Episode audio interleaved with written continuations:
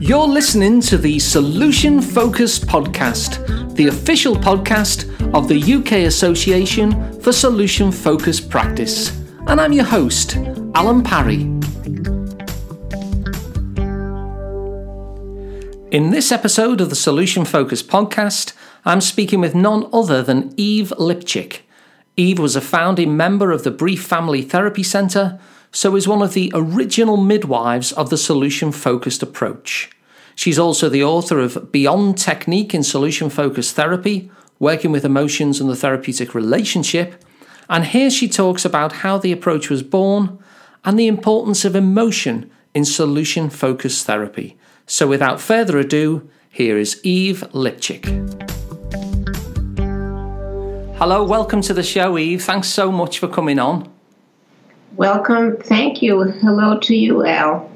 Well, I've I've been really looking forward to speaking to you, Eve. Um, I've been reading your book, and of course, you're one of the founding members of the Brief Family Therapy Centre. So you're one of the midwives of this solution focused approach that we we've all found so useful. So it's a real honour. Well, it's it's it's become a real. Um, honor for me too, given that the approach has become such, such a global, so so globally accepted. You know, this this was when we started. This was just a, a lark. We weren't never expected things to happen the way they did. What was it actually like at that time? What was your typical day like when you were experimenting and trying all these things out, Eve? Well, there would be four or five of us.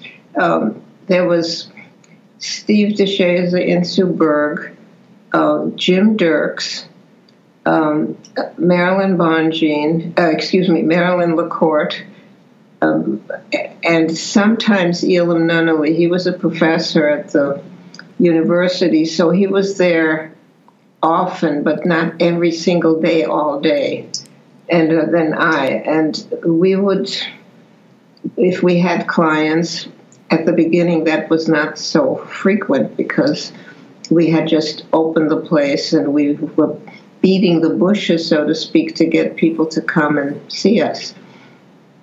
And if we had clients, we would ask to, uh, to have them, we would get their permission for videotaping because that was the whole purpose to have these videotapes of real clients and to analyze them, to just look at them and look at them. And sometimes we turn the sound off to see if um, uh, what did we see without sound, what did we glean from that, and um, and then we would discuss uh, what to do next time or what worked and what didn't work, and it was just. Uh, it was lots of fun. Steve de Shazer would there would always be a board, a, a flip chart or a blackboard, and Steve de Shazer would stand there and make, take notes and make, you know, write things on the board, and um, so that we had some sort of a visual idea of what was going on too. And of course, he absorbed it all. He was the uh, he synthesized everything that we talked about, and um, he was the theoretician, really. Yeah. And we were the um, stimuli. I've always been interested in that idea that very different to other approaches which start off with a theory. This is this has been something which, like you say, was based on observation and analysis of of real sessions. Right, right. Um, I think Steve had some. Of course, Stephen Insoo had been very um, um, enamored of the MRI, the mental research approach. So they came, they developed the idea of Brief Family Therapy Center as uh, an enhancement of the MRI approach or as a slightly different, but they were very much into the MRI thinking, uh, the brief therapy model. And what they wanted to do, what Steve wanted to do, Insoo was not a ther- um, theoretician. She was a very good clinician, and Steve adored the way she did her clinical work, and it inspired his theoretical work. And as a couple, they met in Palo Alto. He was living out there, uh, working as a social worker. I don't know exactly what, but I think he went out there to be close to MRI and to be to hang out there. And she went out for a meeting, and they met. And according to Jim Derks, who was there with them, uh, they fell in love right away and uh, ended up getting, you know, Steve, who was born and raised in Milwaukee, came back to Milwaukee and they were married. And Insoo was going to um, make his dream come true, which was he wanted to be another type of MRI uh, developer like John Weakland. And uh, so she she sort of planned and promoted how to help him reach his goals. So they were a very good team. So when you were watching these sessions, Eve, when you saw something significant, what what was it that you were noticing that, that told you and the rest of the team that it actually was something significant, that it was something that might be worth doing again? Anything that was different. And then we'd say, oh, this is different. Why do we think it's different? You know, and sometimes it made a difference and sometimes it didn't. It was just, it was just fun. It was just, uh, I mean, it was serious, but it, it was, we had no, I think Steve, who had been a very uh, steeped in sociological theory, had ideas, but we didn't, and he didn't share those with us necessarily. He may have had some ideas, but we just wanted to we were just wanting to see what, what works and what doesn't work. So, when you say difference, do you mean that you got a different response from the client, or how do you mean by different? Well, yes. I mean, we, yes, uh, we would ask questions uh, at that time, very problem oriented. What, you know, why did you come, and what's the problem, and when did it start? And, and we tried not to go back into history too much because that wasn't the MRI approach either. Yeah. Uh, wasn't we weren't. Uh, I had some psychodynamic background. Uh, Elam may have had some, although he was more systemic. Um, Marilyn, ba- Marilyn LaCourt had a um, more communications background. Okay. Uh, so we all brought our own thinking to what we thought was good or bad about these sessions and what we thought was useful. So, if we were to do that today, say with our own clients, if we were to maintain that state of noticing that you all had back then, what what should we be looking out for that might that might let us see, you know, any developments or or something new that might that might work well with our own clients? Um, well, are we talking about within one session or in a succession of sessions? Oh, either actually. Whatever kind of thought comes up for you, Eve, would be would be useful to hear. Well, certainly, uh, we would try to have to look at more than one sessions and look at what's different and what how do we understand a client answering the way they did, and uh, if there was progress, why is there progress? Um, and why or why is there not progress? What do we think we should be asking uh, differently in order to have progress? And uh, we were that, and then of course we always worked with, with a one-way mirror. Uh, some of us behind the mirror and one person in front of it doing the interviewing. And at that point, um, we felt the difference was the intervention that we designed at the end of the session. We would have a session for 45 minutes, there would be a break, the, ther- the uh, interviewing therapist would come back and talk to the team, and they would the team would develop a message to the clients, and we felt that message was the news of difference that would create the change, and uh, so we, and that was kind of an MRI kind of thing too. That Yeah. that was being very MRI-ish about the process. Thanks So for yeah, thanks for that kind of historical overview there, Eve. I'm I'm I'm curious speaking to you in particular, um, because one of the things that I've heard you say before is that what you don't see when you look at any of the writings about solution focused as it's progressed is an emphasis on the emotion, and that's something that you've written about and talked about quite a lot. So I wanted to ask you why is emotion, in your view, such an important part of the therapeutic process?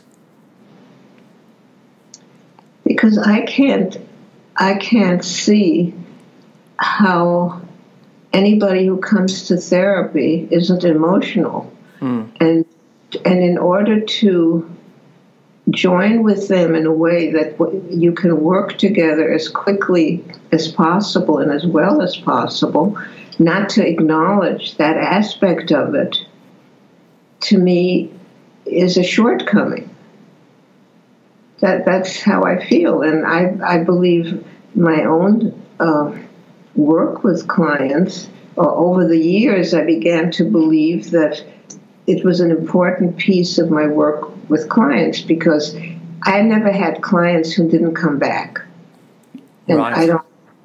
And I tried to figure out why was that, you know. Maybe out of a hundred clients, one or two might not come back, but that's a pretty good Yeah, it's very impressive. Yeah. so I've I tried to over the years I I realized that I had a very good connection with my clients and that that connection was a big piece of the change. Uh, of course, my my technique and my my questions to the client and my responses at the end of sessions were very important, but I just couldn't see leaving that out because people come when they're in pain. Yeah. So, yeah. One of the things I noticed in your book, you've you've written a book called Beyond Technique in Solution Focused Therapy that I've been I've been reading. I was reading it anyway, actually, but and you know, but it's good research before this interview, and it made me want to interview you even more. There was a, a particular thing in there where there's a a client called Jonathan, and you give an example where his his best hope, if you like, is to be decisive. And what the therapist in your example did was just kind of tweak that by asking a question back to say, so what do you mean by that is that you're you will no longer be afraid to make decisions. So is that the kind of thing that you're talking about where you take a client's kind of preferred future and and build in the the possible emotion? No, I think that's a way of, of broadening, uh, helping the client broaden his or her thinking about um, what they're saying. And you know, that goes back to processing content. Um, Bandler and Grinder's work, um, the, what is it called? The, I haven't touched it for years. The Something of Magic um, taught me the difference between process and content. And that's a big deal in how I question clients because clients talk in terms of content and therapists have to to answer to stay connected with clients in terms of content but broaden the client's thinking in terms of process so when i that example you gave is really a broadening of what the client is saying, helping the client expand their own thinking about their problem. I don't think that is specifically something in terms of emotion. It's it's more of how I think about content and process. I see. Does that make sense? It does. So, so for instance, if a if a client, because there's lots of there's going to be lots of solution focused practitioners listening to this. So mm-hmm. if a if a client would describe what they wanted in similar terms, what would you be advising therapists and, and other helpers to be doing at that point to to to make that broadening actually happen? Well, you have to use your yourself. Um, you have to be listening to what the client is saying and see how else what else what other meaning can there be to that uh, how how else can that be thought of so do you also mean uh, so let's say a client says um, I want to have a better relationship with my mother. Yeah.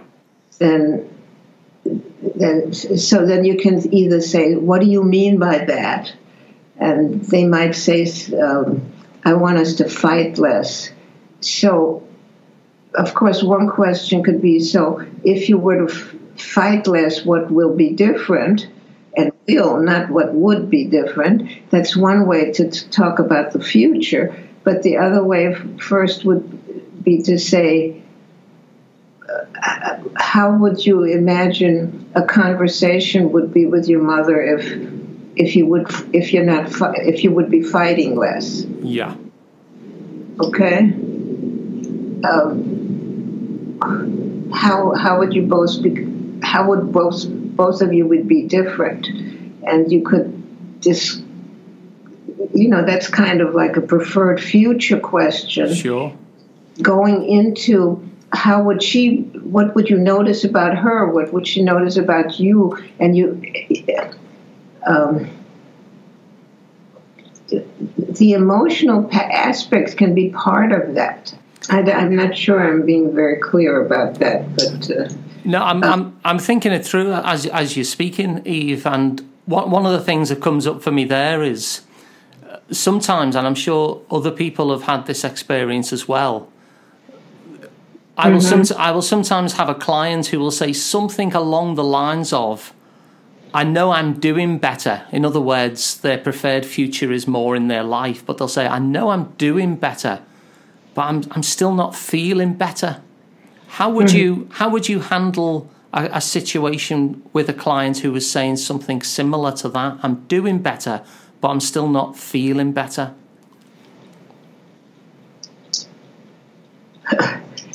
what will you be doing when you're feeling better? you know, uh, were there times when you felt better? Uh, what was different then? Um, I, I, you know, I, I think we're on the same wavelength in terms of emotion. What I'm not what I'm not describing clearly is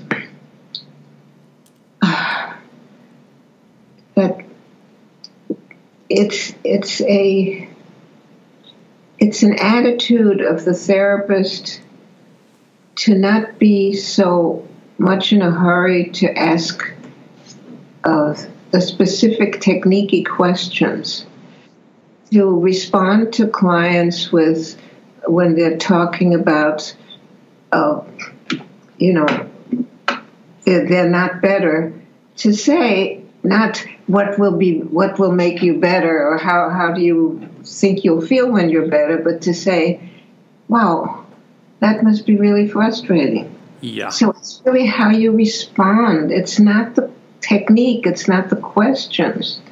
It's going beyond the technique for in the interactional sense of allowing oneself to say, wow, that sucks, doesn't it? Yeah.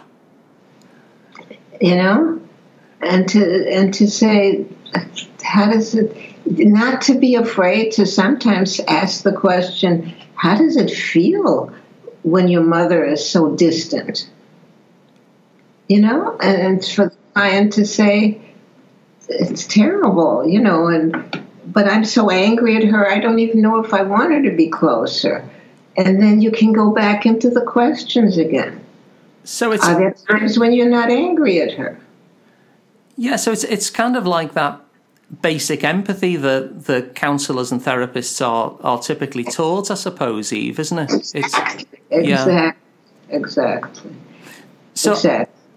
Is is it your concern then that perhaps when we have this wonderful technique at our fingertips that we might just face a temptation to leave the client, I suppose, and, and go on to the next the next techniquey question, as you've just put absolutely. it. I've seen. Yeah. I mean, my goodness, teaching this for years and years and years, absolutely, and it's it's understandable because the beginner um, wants to do it right, and and how do you do it to begin with? You ask the questions, and so the tendency is to um, to make it a very cut and dry process. Now, I'm not saying that isn't helpful sometimes, no, but that depends on the, the client. Some clients may appreciate that approach, and other clients may feel I'm not being understood. I mean, well, what's, you know, I, I'm feeling terrible and the client is peppering me with questions. So I've had that happen early on to my, myself too.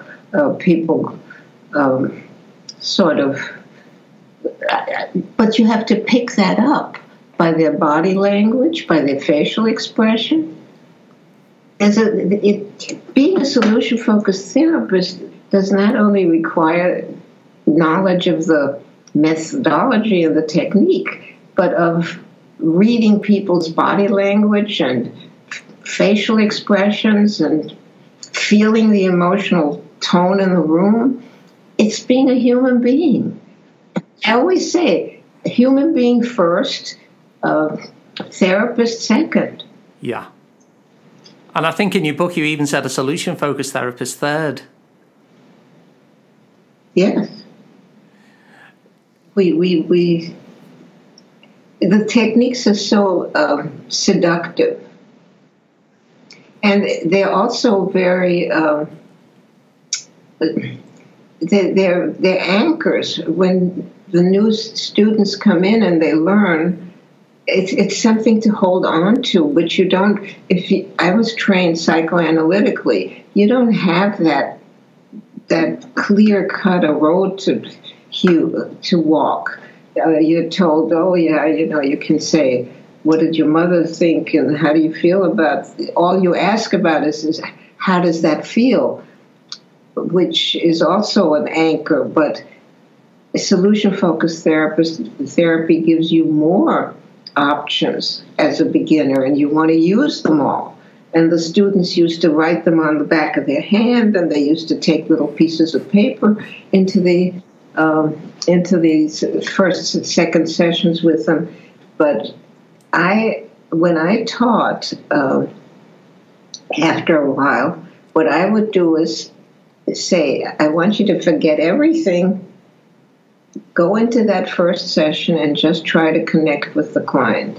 Just be friendly, ask about them, um, you know, at most ask uh, what uh, at the time what their goals in those time days we used to talk about goals.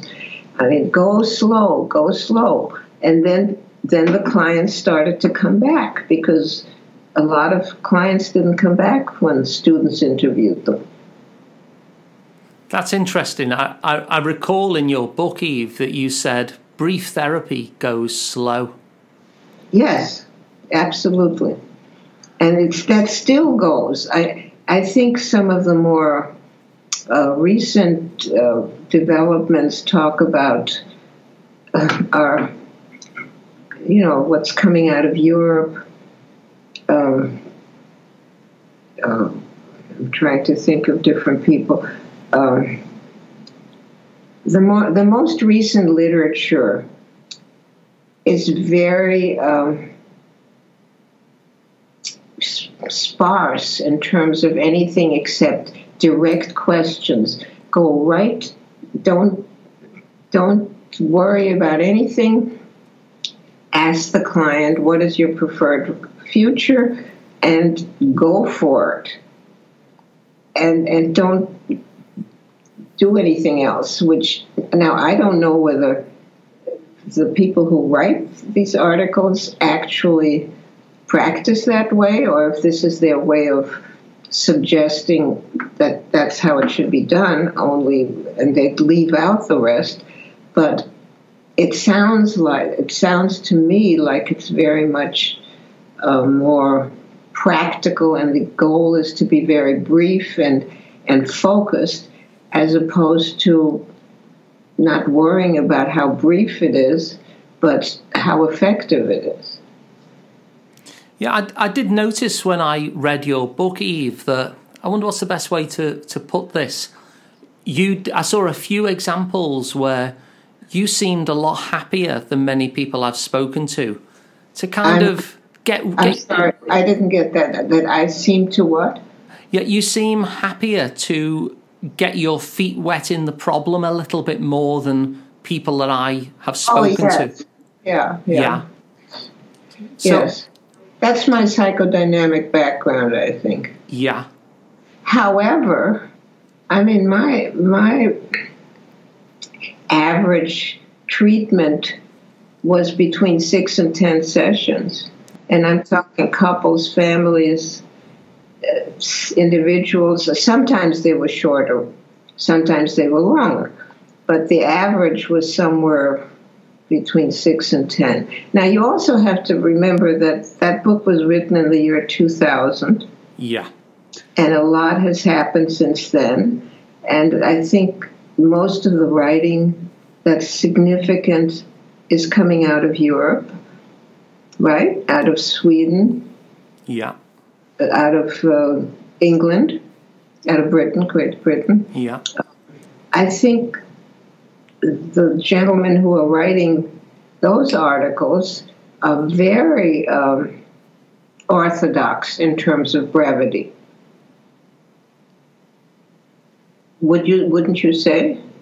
Yeah, um, I know that, for instance, um, the people at Brief um, they like the concept of minimalism. For instance, I've seen some articles around minimalism and doing the you know, doing doing the least that we need to do and getting the method. Yeah. That, yes. Yes. And um, that's great. And it's interesting. It's just not the way I think. It's not the way I think or, or have been thinking until I retired. yeah. Yeah, I know. I noticed there was one example within the book. It was a person called Ramona, and Ramona said, I feel so down that I can't move. And then the response from the therapist was things like, What other feelings are you having as a result? And what does it mean to you that you're feeling so down? So that kind of. Well, I suppose I'm asking this because it almost feel I was about to describe that as delving into the problem, but actually you're delving into the emotion. Mm-hmm. Mm-hmm. So it's yeah. interesting there that I kind of saw the emotion as as an aspect of the problem.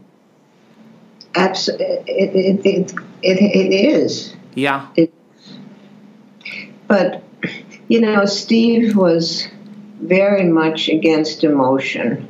And as I wrote in the book, probably, or maybe I didn't, but I commonly speak about the fact that he would remove the box of Kleenex from the from the consultation room because he said when people see Kleenex, they it gives them permission to cry, and there's no need for that.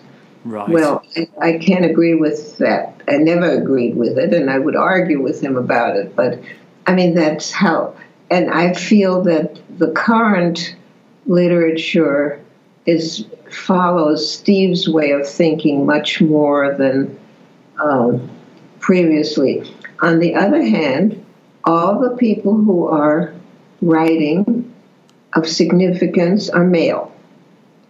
I don't, I can't think of any, um, any any female who's writing any articles on the future development or, or recent development or recent ideas on solution focused therapy. Can, can you?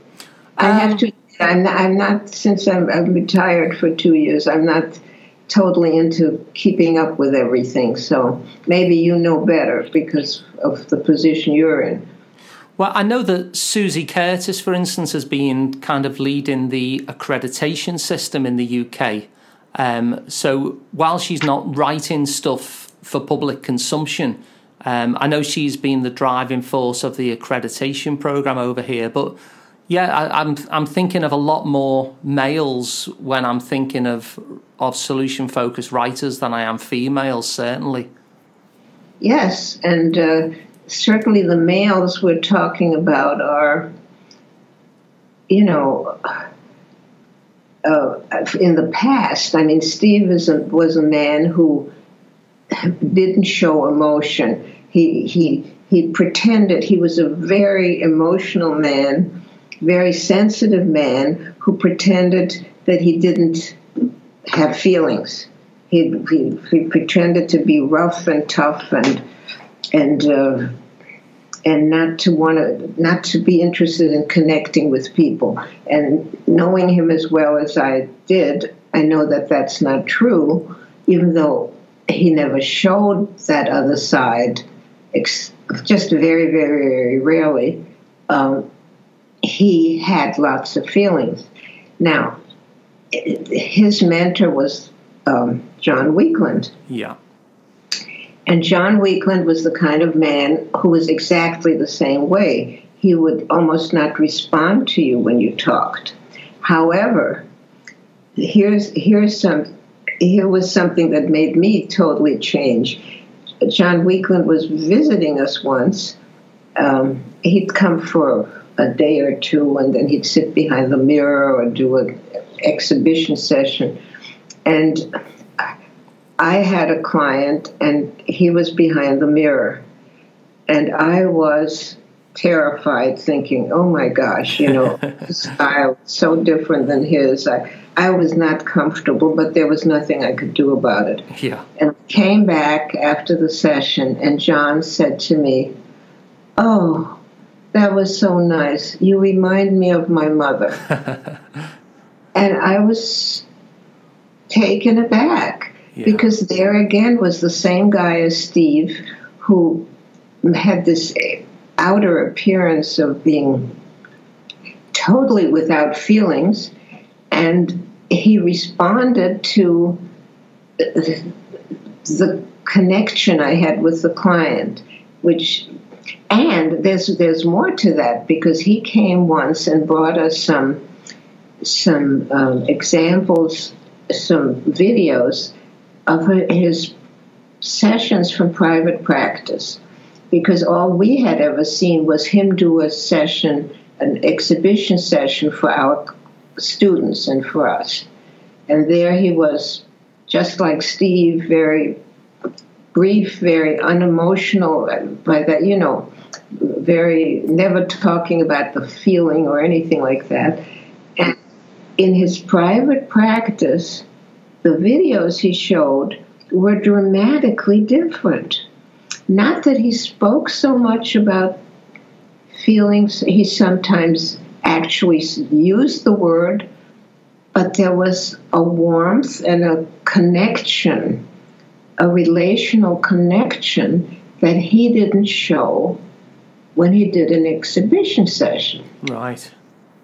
So, even these, so you know, I, I, I didn't know what to make of it. Is it simply that theoreticians don't want to go into the into the connective piece of therapy, or, or, or is it that the certainly the men that I've known who were the big names in in the development of um, the ther- therapy, um, the MRI guys were all totally un- and emotionally. Oh my goodness! you could at a meeting if you you couldn't. They were just not people who would just converse easily. Any of them. So I, I don't know if, if solution focused therapy is an example of uh, that has grown out of a certain um, group of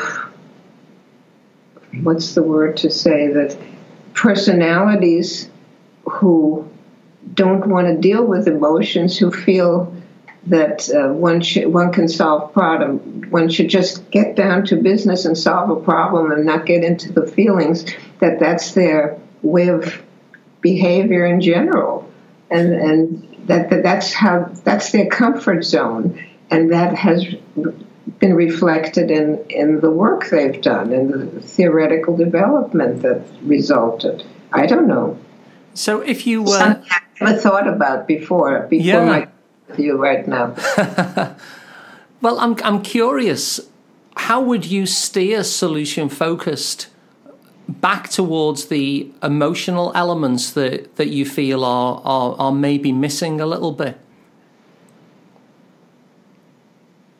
Well, going back to saying, to writing about when you start a session, ask people how uh, how they got there, do some what we used to do, uh, what we used to call um, some, uh, you know, back and forth about some some connecting with them about how you you know isn't this a horribly cold day? And uh, uh, did you have a hard time getting here? And um, to make them comfortable a little bit for the first 10, 15 minutes or uh, before going right to the so what brings you here today or, or what's your preferred future? I mean to to to do some social connection not to waste time. I'm not suggesting wasting time and doing this for an hour.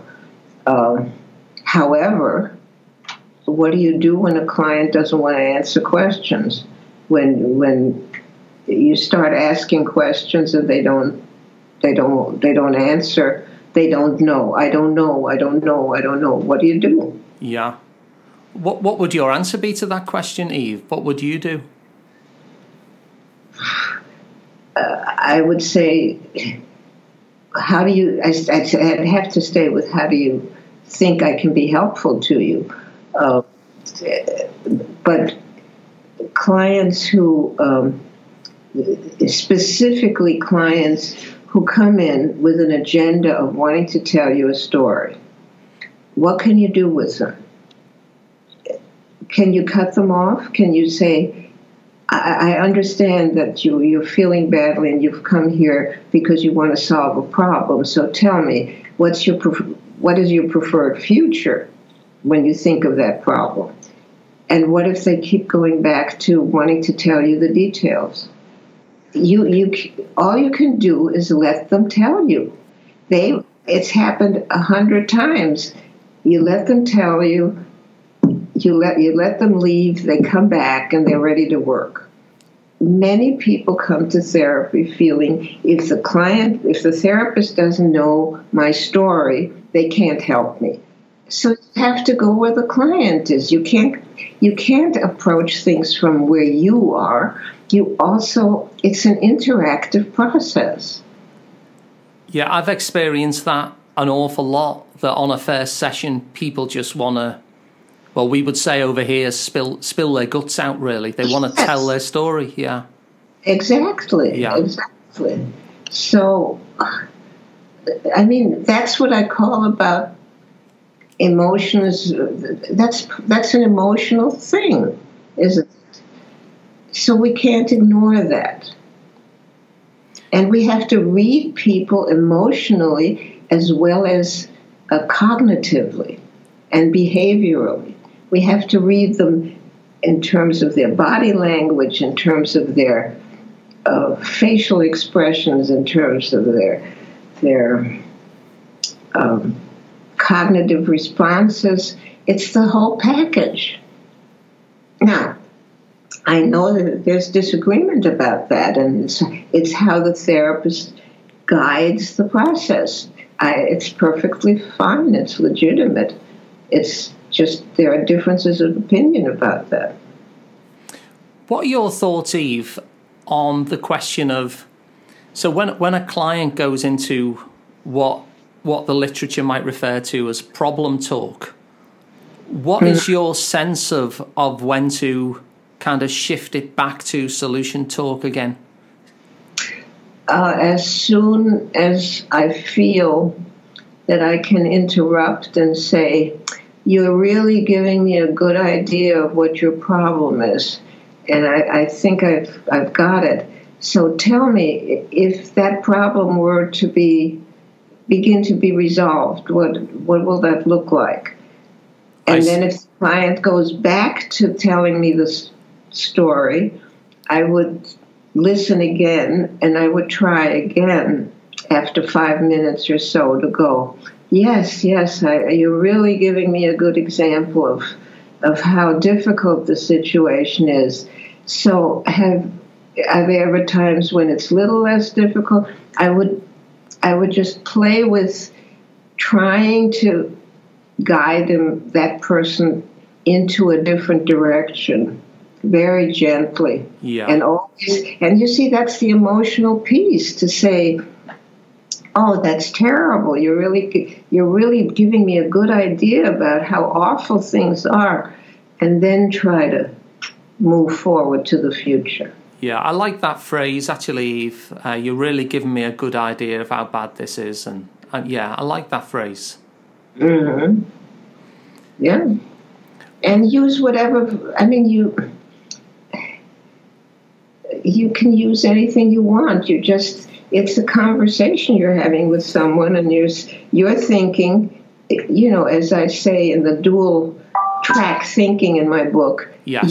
there's a process going on inside of you and you're just going, oh, this guy, I don't want to hear this. I don't need to hear this whole story. I know what's going on here.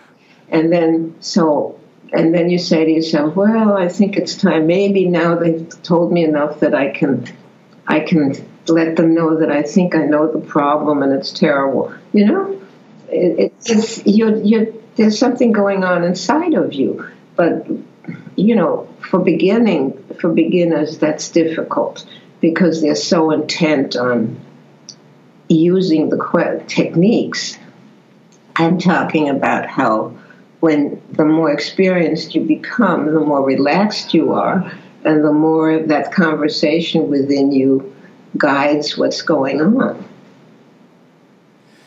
What's your sense, Eve, of what the opening question would best be? Because what what people tend to do at the moment, anyway, is they will ask a question which is very similar to "What are your best hopes from coming here today?"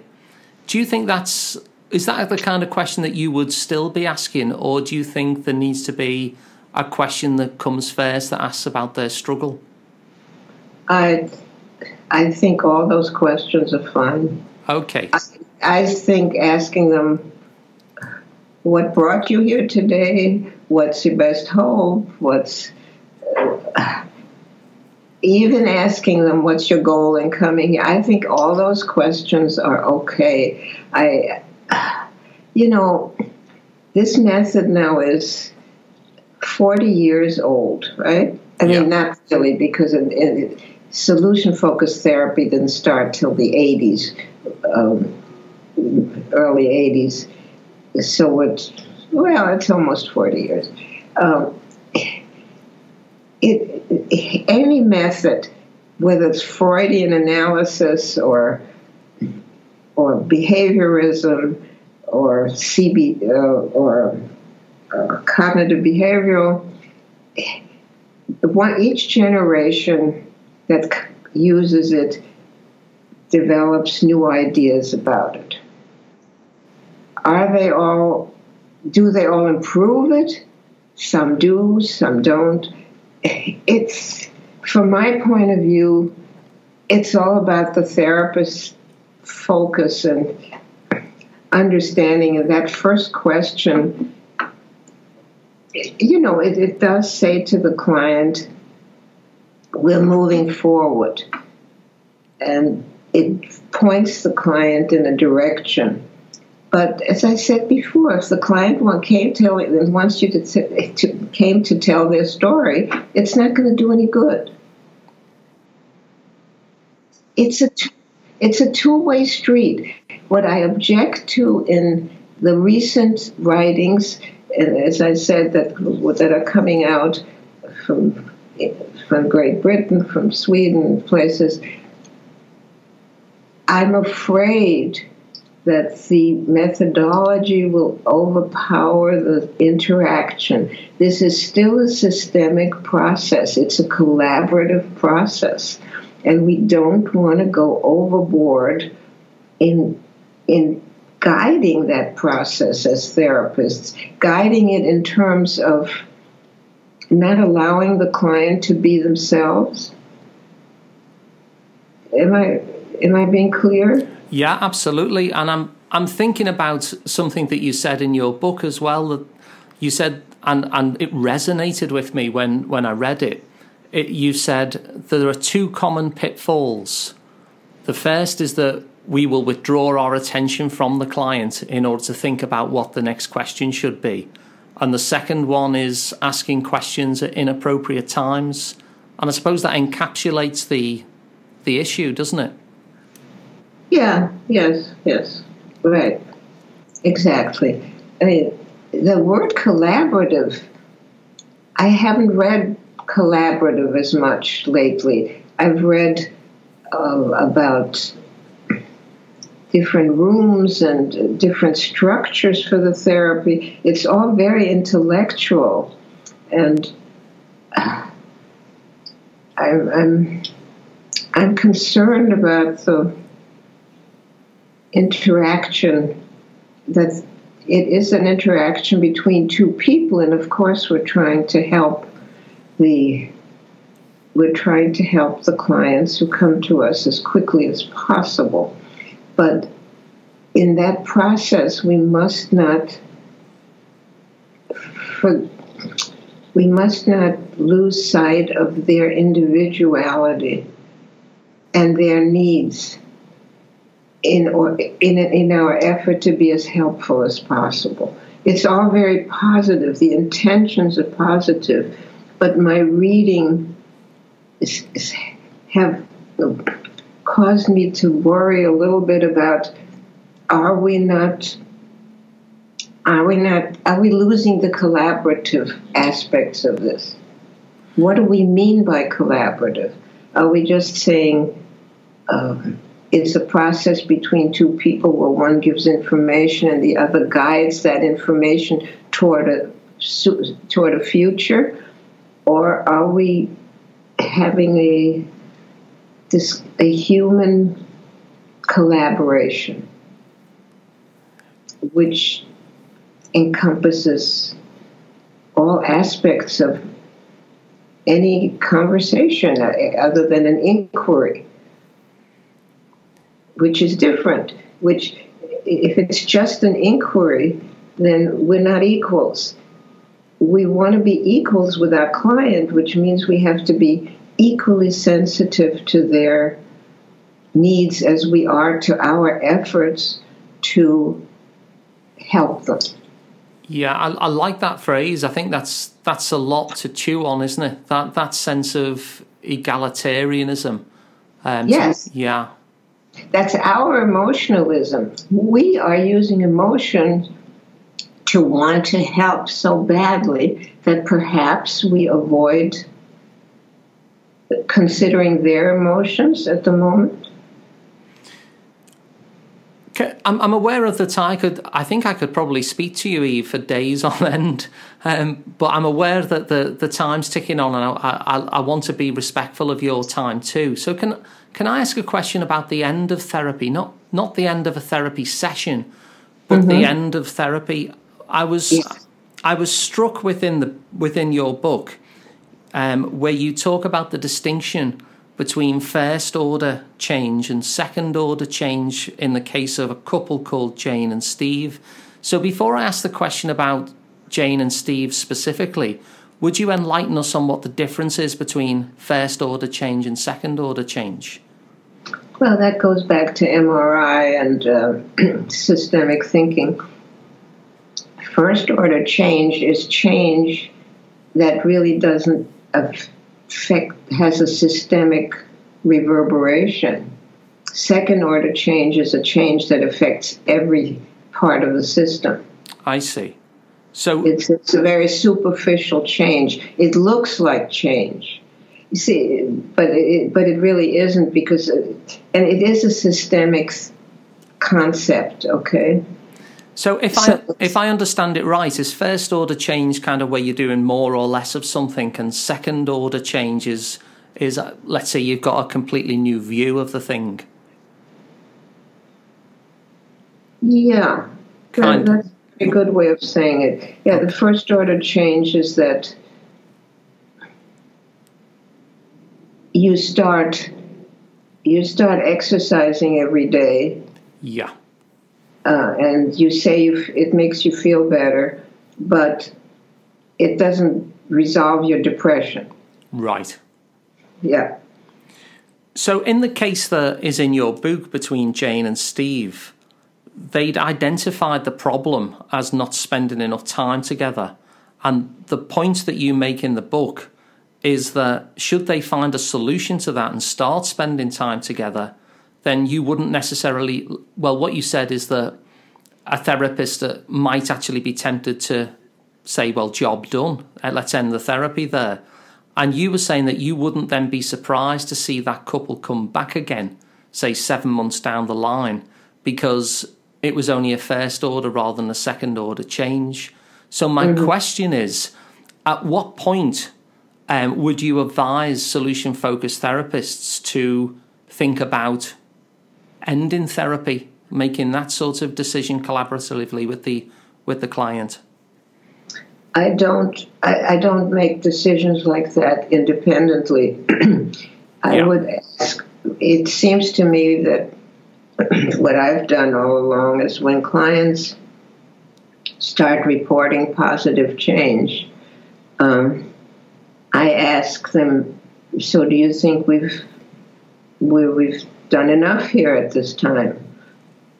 And even sometimes, if I feel it's unless it's really very serious, I wouldn't. If they said yes, I wouldn't say to them, "I don't think you should stop at this point," right. unless as we're talking about severe depression or behaviors that are in any way dangerous. I again, here's the collaborative aspect. The client knows when it's enough. And then these clients come back. They really do. And what you say to them is fine. I mean, let's go over the progress you feel you've made, and we go over it. And uh, is there anything else you feel you want to do? And sometimes they say, yeah, but, but not right now, or sometimes changes their mind.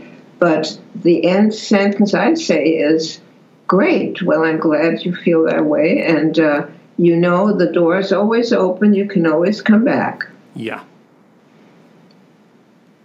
So, for my final question, then, Eve, what mm-hmm.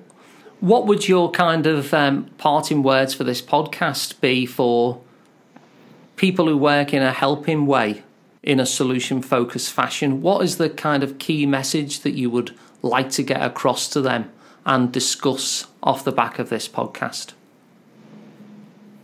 Hmm. Well, I go back to